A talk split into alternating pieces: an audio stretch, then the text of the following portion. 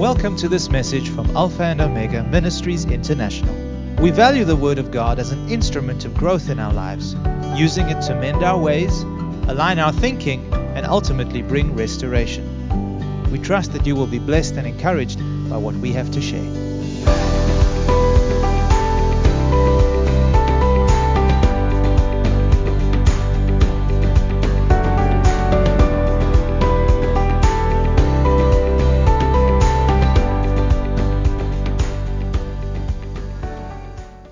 I want to continue on the theme that um, we have been ministering on for some time. As you well aware, I have been on a journey personally for the last three to four months on a journey of discovery, on a journey of seeking afresh the mind of God, the heart of God.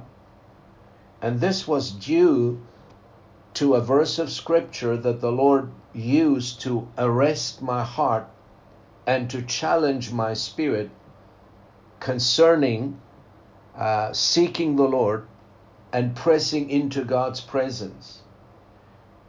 The portion of scripture that really touched my heart was taken from Exodus chapter 33, where Moses, on the top of the mountain, having a private conversation with the Lord, intimate moments, he utters a cry that arose from his heart Lord, show me your glory. And even though Moses has seen so much of God's glory and God's power demonstrated in his life, yet this man continued to hunger and continued to thirst for more of God. And one of the prerequisites that we have discussed last week of receiving a greater revelation from the Lord and of the Lord's goodness and glory and power is that there has to be a divine hunger and a longing within our soul for more of God.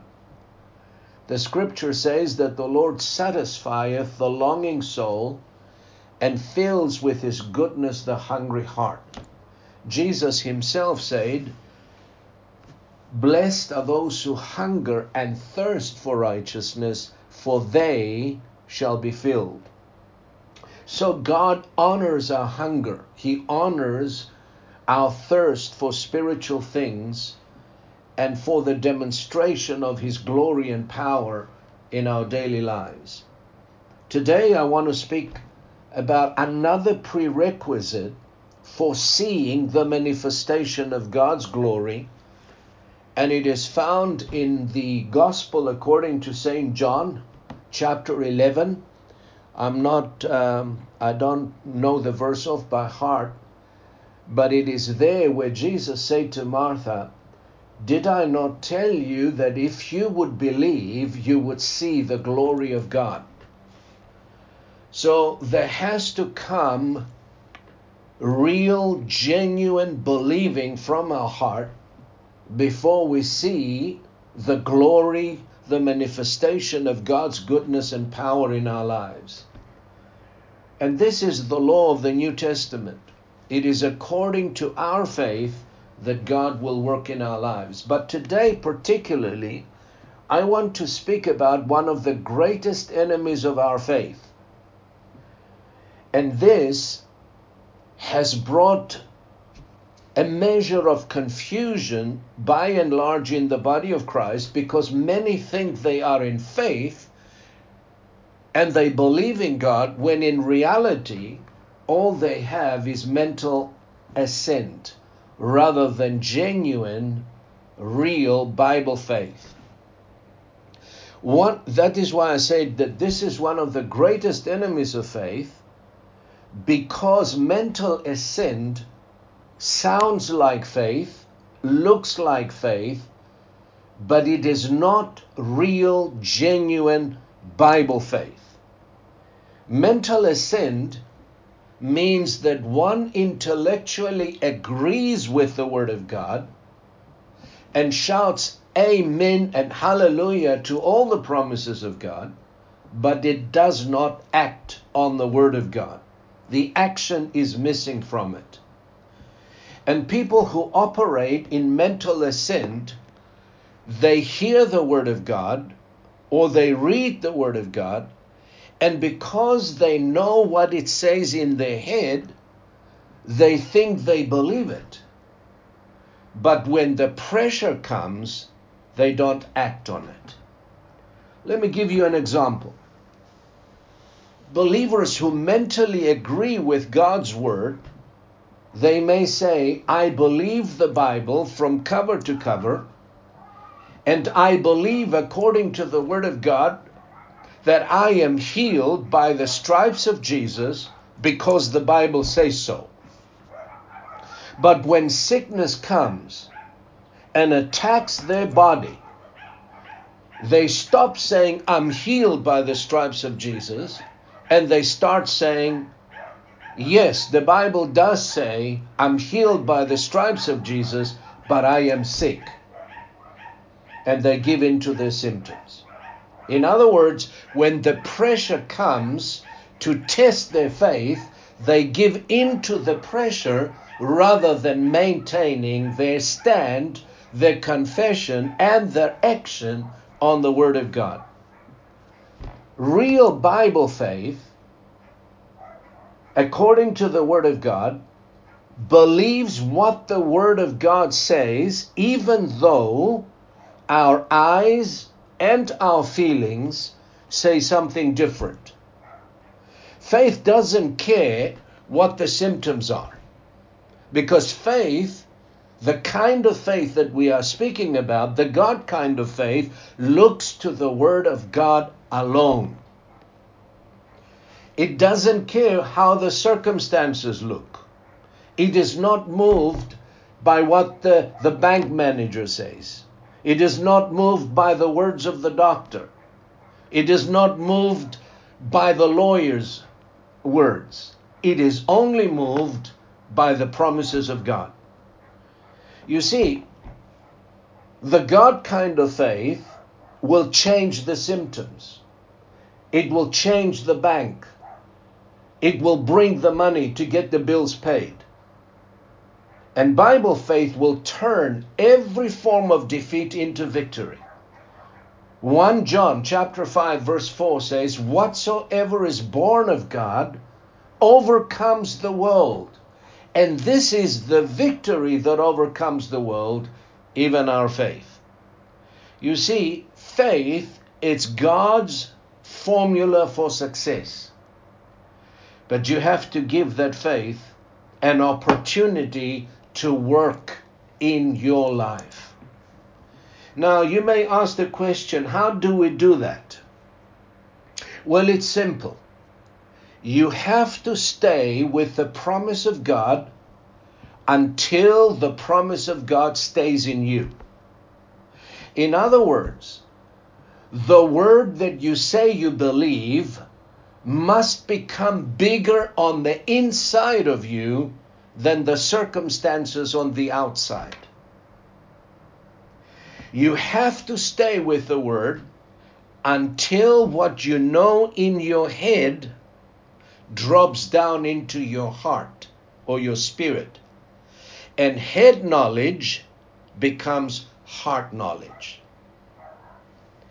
Jesus spoke of a class of people who he said, when they hear the word of God, immediately they receive it with gladness.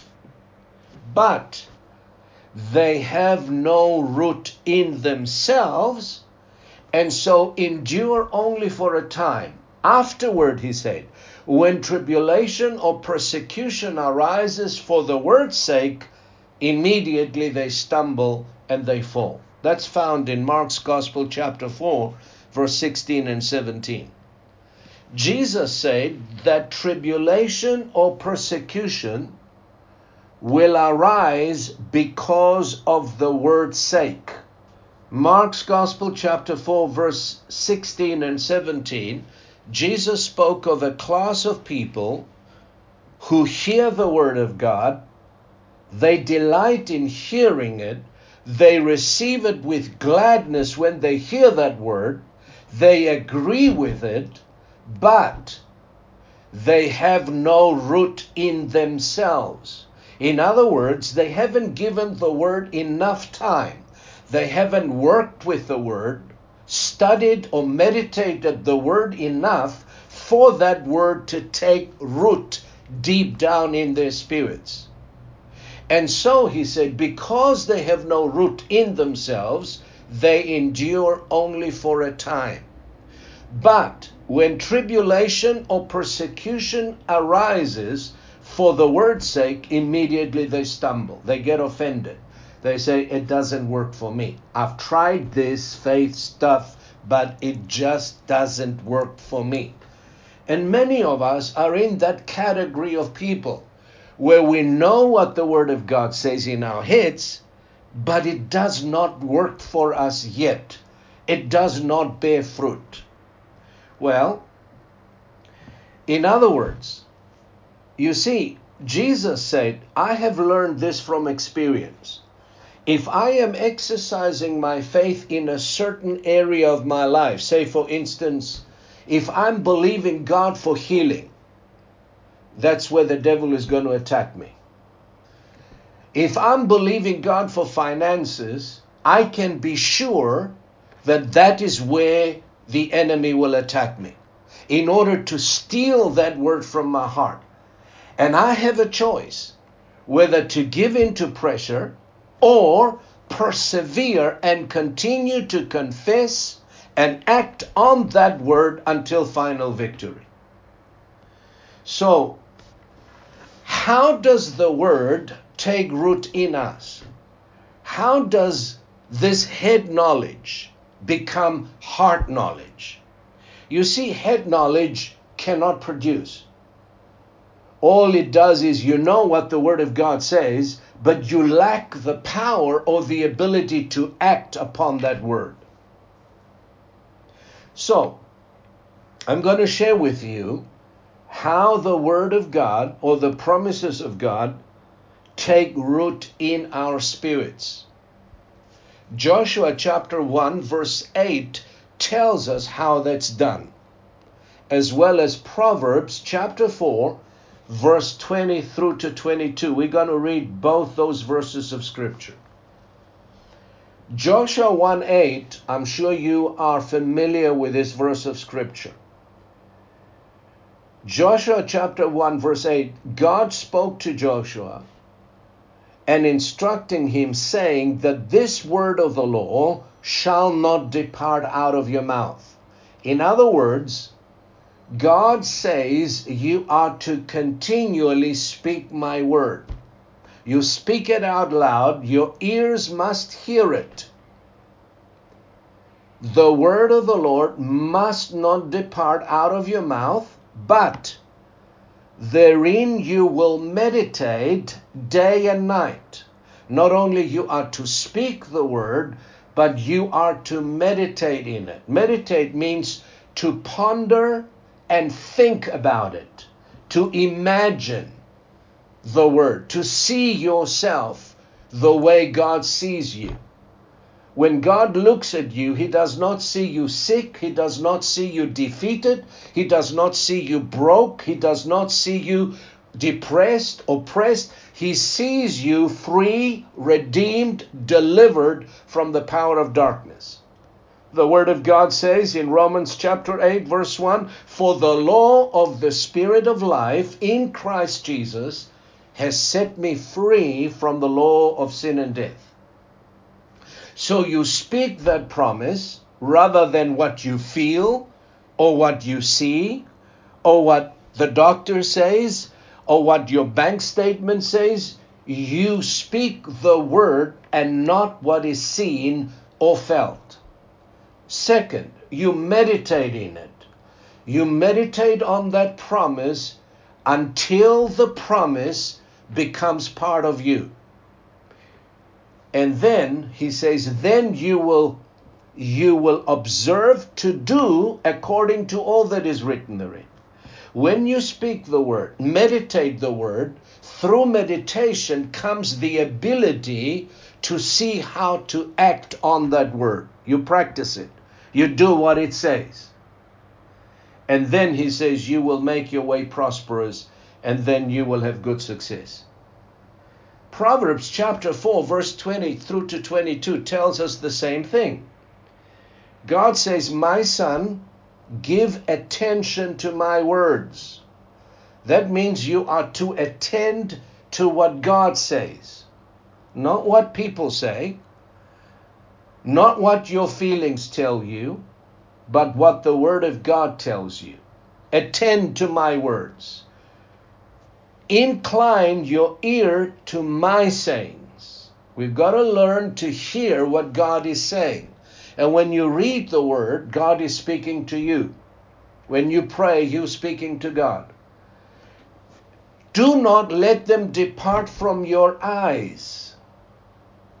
See, that's vision, seeing what God sees, seeing the promise of God being fulfilled in your life. Use your imagination. God gave us the imagination to use it for good, not for evil. See yourself with the promise of God. Imagine yourself with the promise of God. That's seeing by faith. Then he says, Keep them, that is the word, in the midst of your heart, for they are life to those who find them and health to all of the flesh. That's how the word drops from the head down into the heart or the spirit. Because the Bible says that real Bible faith is of the heart, of the spirit. For with the heart man believes, not with the head. Just because you know what the word says in your head, that doesn't mean you believe it in your heart.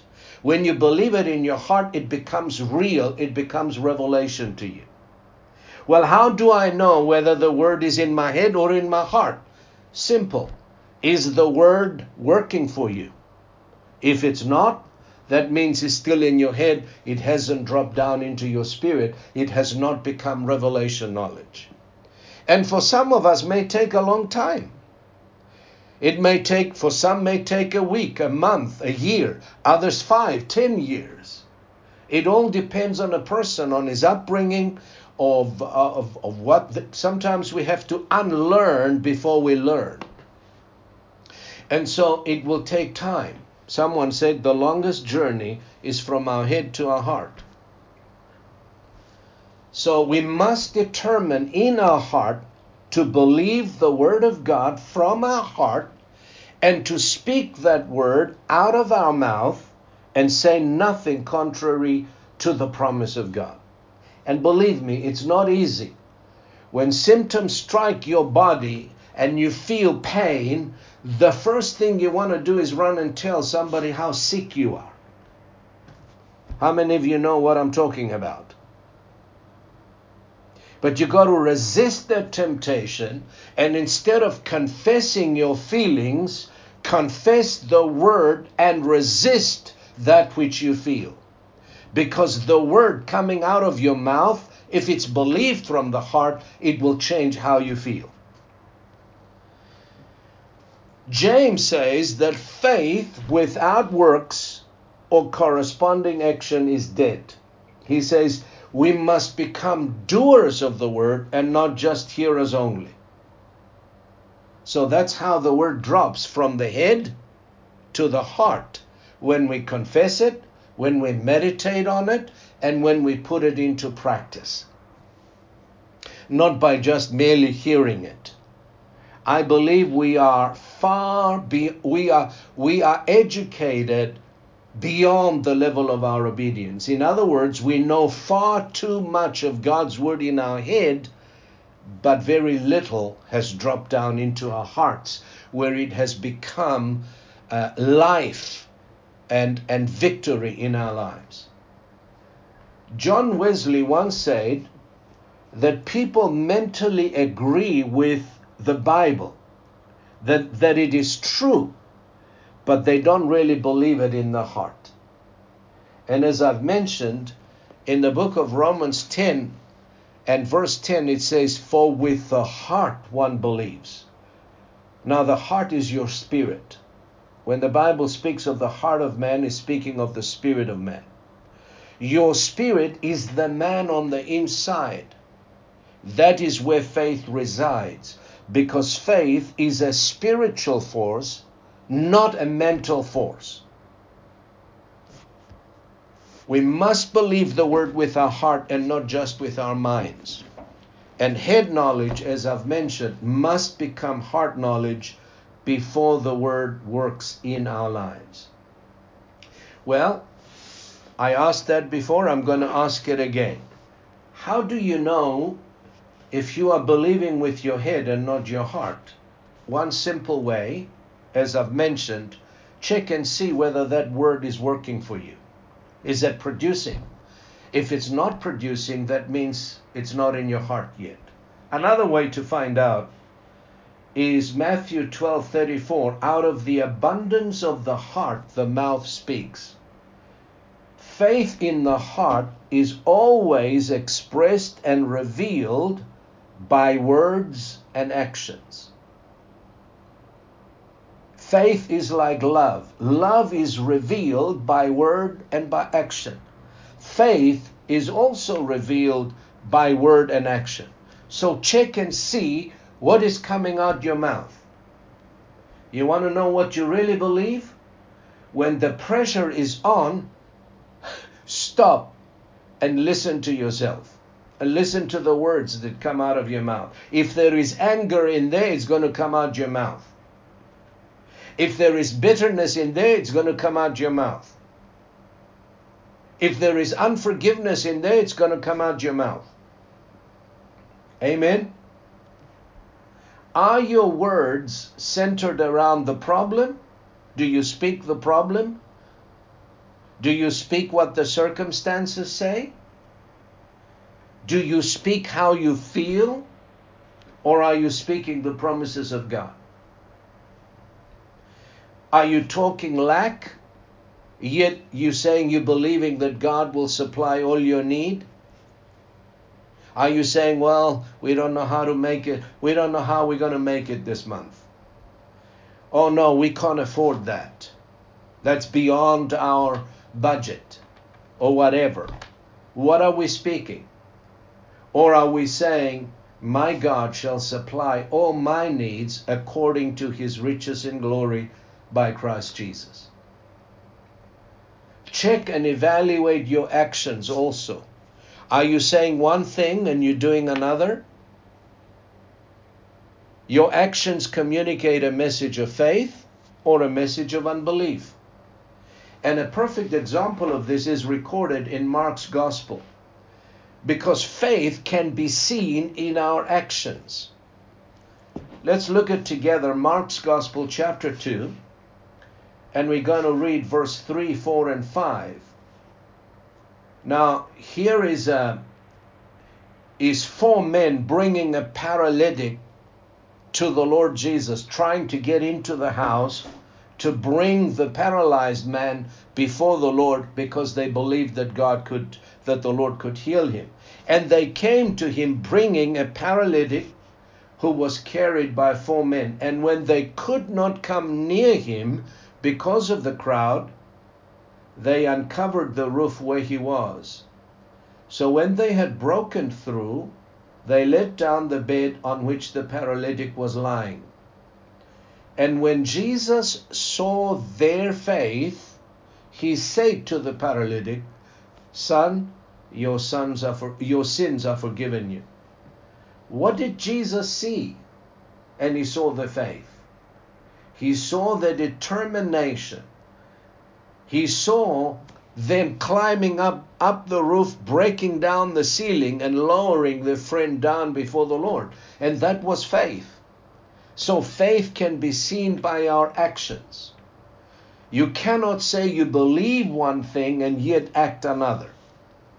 If you believe you are healed, what are you doing in bed? Get up. Amen. So, according to the Word of God, in 1 John 5 and verse 4, the Word says, Whatsoever is born of God overcometh the world. And this is the victory that overcomes the world, even our faith. Listen, there is nothing the world can throw at us, the devil can throw at you, that your God given faith cannot overcome. Our faith is the conquering power that brings the world to its knees.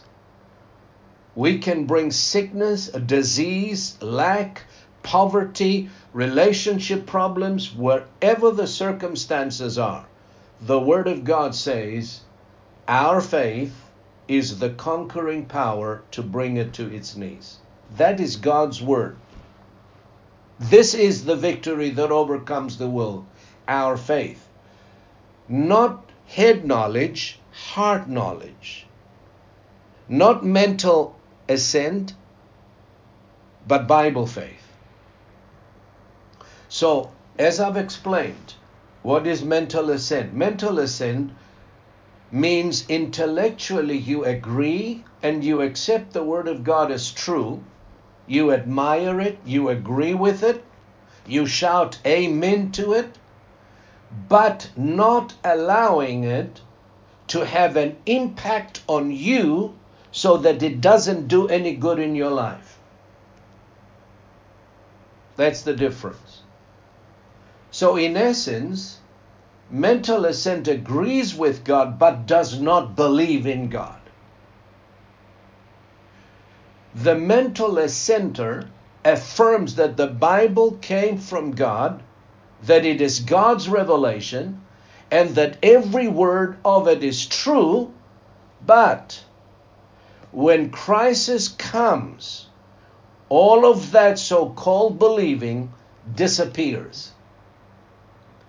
And the mental assenter is at the mercy of the crisis. You get the difference. Amen. One might mentally affirm the promise all of us know this promise God will supply all my needs according to his riches in glory by Christ Jesus. But he still worries and is still anxious about his financial situation. So that's not real Bible faith, that's mental assent. Amen? Are you with me so far? I go over this again and again and again because I want you to get it. A person who mentally assents to God's word says, Lord, what you said is wonderful and it's true. And he leaves it at that. I can imagine God saying, Thank you. Thank you. Now, will you please act on it? Will you please do it? Will you please put it into practice? Amen. So, our churches are full, all of us, at one time or another. They are full of people who know what the Word of God says. I believe we don't need more teaching. We have enough teaching. What we need to do is go out and practice what we know. I mean, if we could just practice the little that we know, things would be wonderful we would see the glory of God, we would see the manifestation of God's power. If we would just take our authority in the name of Jesus and exercise it. So, the true believer, according to the word, is one who does the word and not merely hears the word. James chapter 1 verse 23. And that believer who does the word is the one who builds on the rock while the mental assenter hears the word, does not do it, and Jesus said that person is building on sand. So the only way God's promises will become a reality in our lives, where they work for us, is to act on them. You got the message? Should I go on and give you more examples? I'll give you one more. Thomas had such sense knowledge when he said, Unless I see, unless I feel, I will not believe. And Jesus called that what? Faithless. That means that head knowledge or sense knowledge and faith are not compatible. Because the word says faith is the substance of things that your sense knowledge cannot see. Hebrews 11:1. Sense knowledge, I believe, is the biggest obstacle to faith because in many cultures, including our own, we are trained and conditioned to live by our five physical senses. In other words, unless we see it, we will not believe it. Unless we feel it, we will not believe it. That is not Bible faith. That's natural faith. That's sense knowledge. Amen? Notice what the Bible says. Faith is the substance of things hoped for, the evidence of things not seen. Note that this verse does not say that faith is the evidence of things that do not exist. It says the evidence of things not seen, not the evidence of things that do not exist. Faith is the evidence of the things you cannot see. That is why we use faith. If you can see it, you don't need faith. You got sight. If you can feel it, you don't need faith because you're you're feeling it. Amen. So praise God. And I believe that if we live by any other means than faith. We will be depressed, we will be fearful, and always anxious. We will live in frustration because we will try to figure out how things are going to work, how God is going to meet our needs, and so on and so forth. Praise God. That is one of the greatest enemies to real Bible faith. It's what we call mentally assenting and agreeing with the word, but yet lack the ability to act on what it says. Amen? The difference between head knowledge and heart knowledge. So ask yourself in any area that you say you believe in God, is that word that you believe in working in your life? Is it producing results? If it's not, then all you have is head knowledge and not heart knowledge. And the way we get the word from our head to our heart, I've explained it how. We speak it, we meditate on it, and we practice it. When you speak the word, meditate on the word, and put it into practice, sooner or later it's going to drop from here to there, and then it will work for you. So my my counsel to all of us is stay with the word until the word stays in you. Stay with the word until that promise works in your life. If you're struggling with fear, find verses that God promises you victory over fear.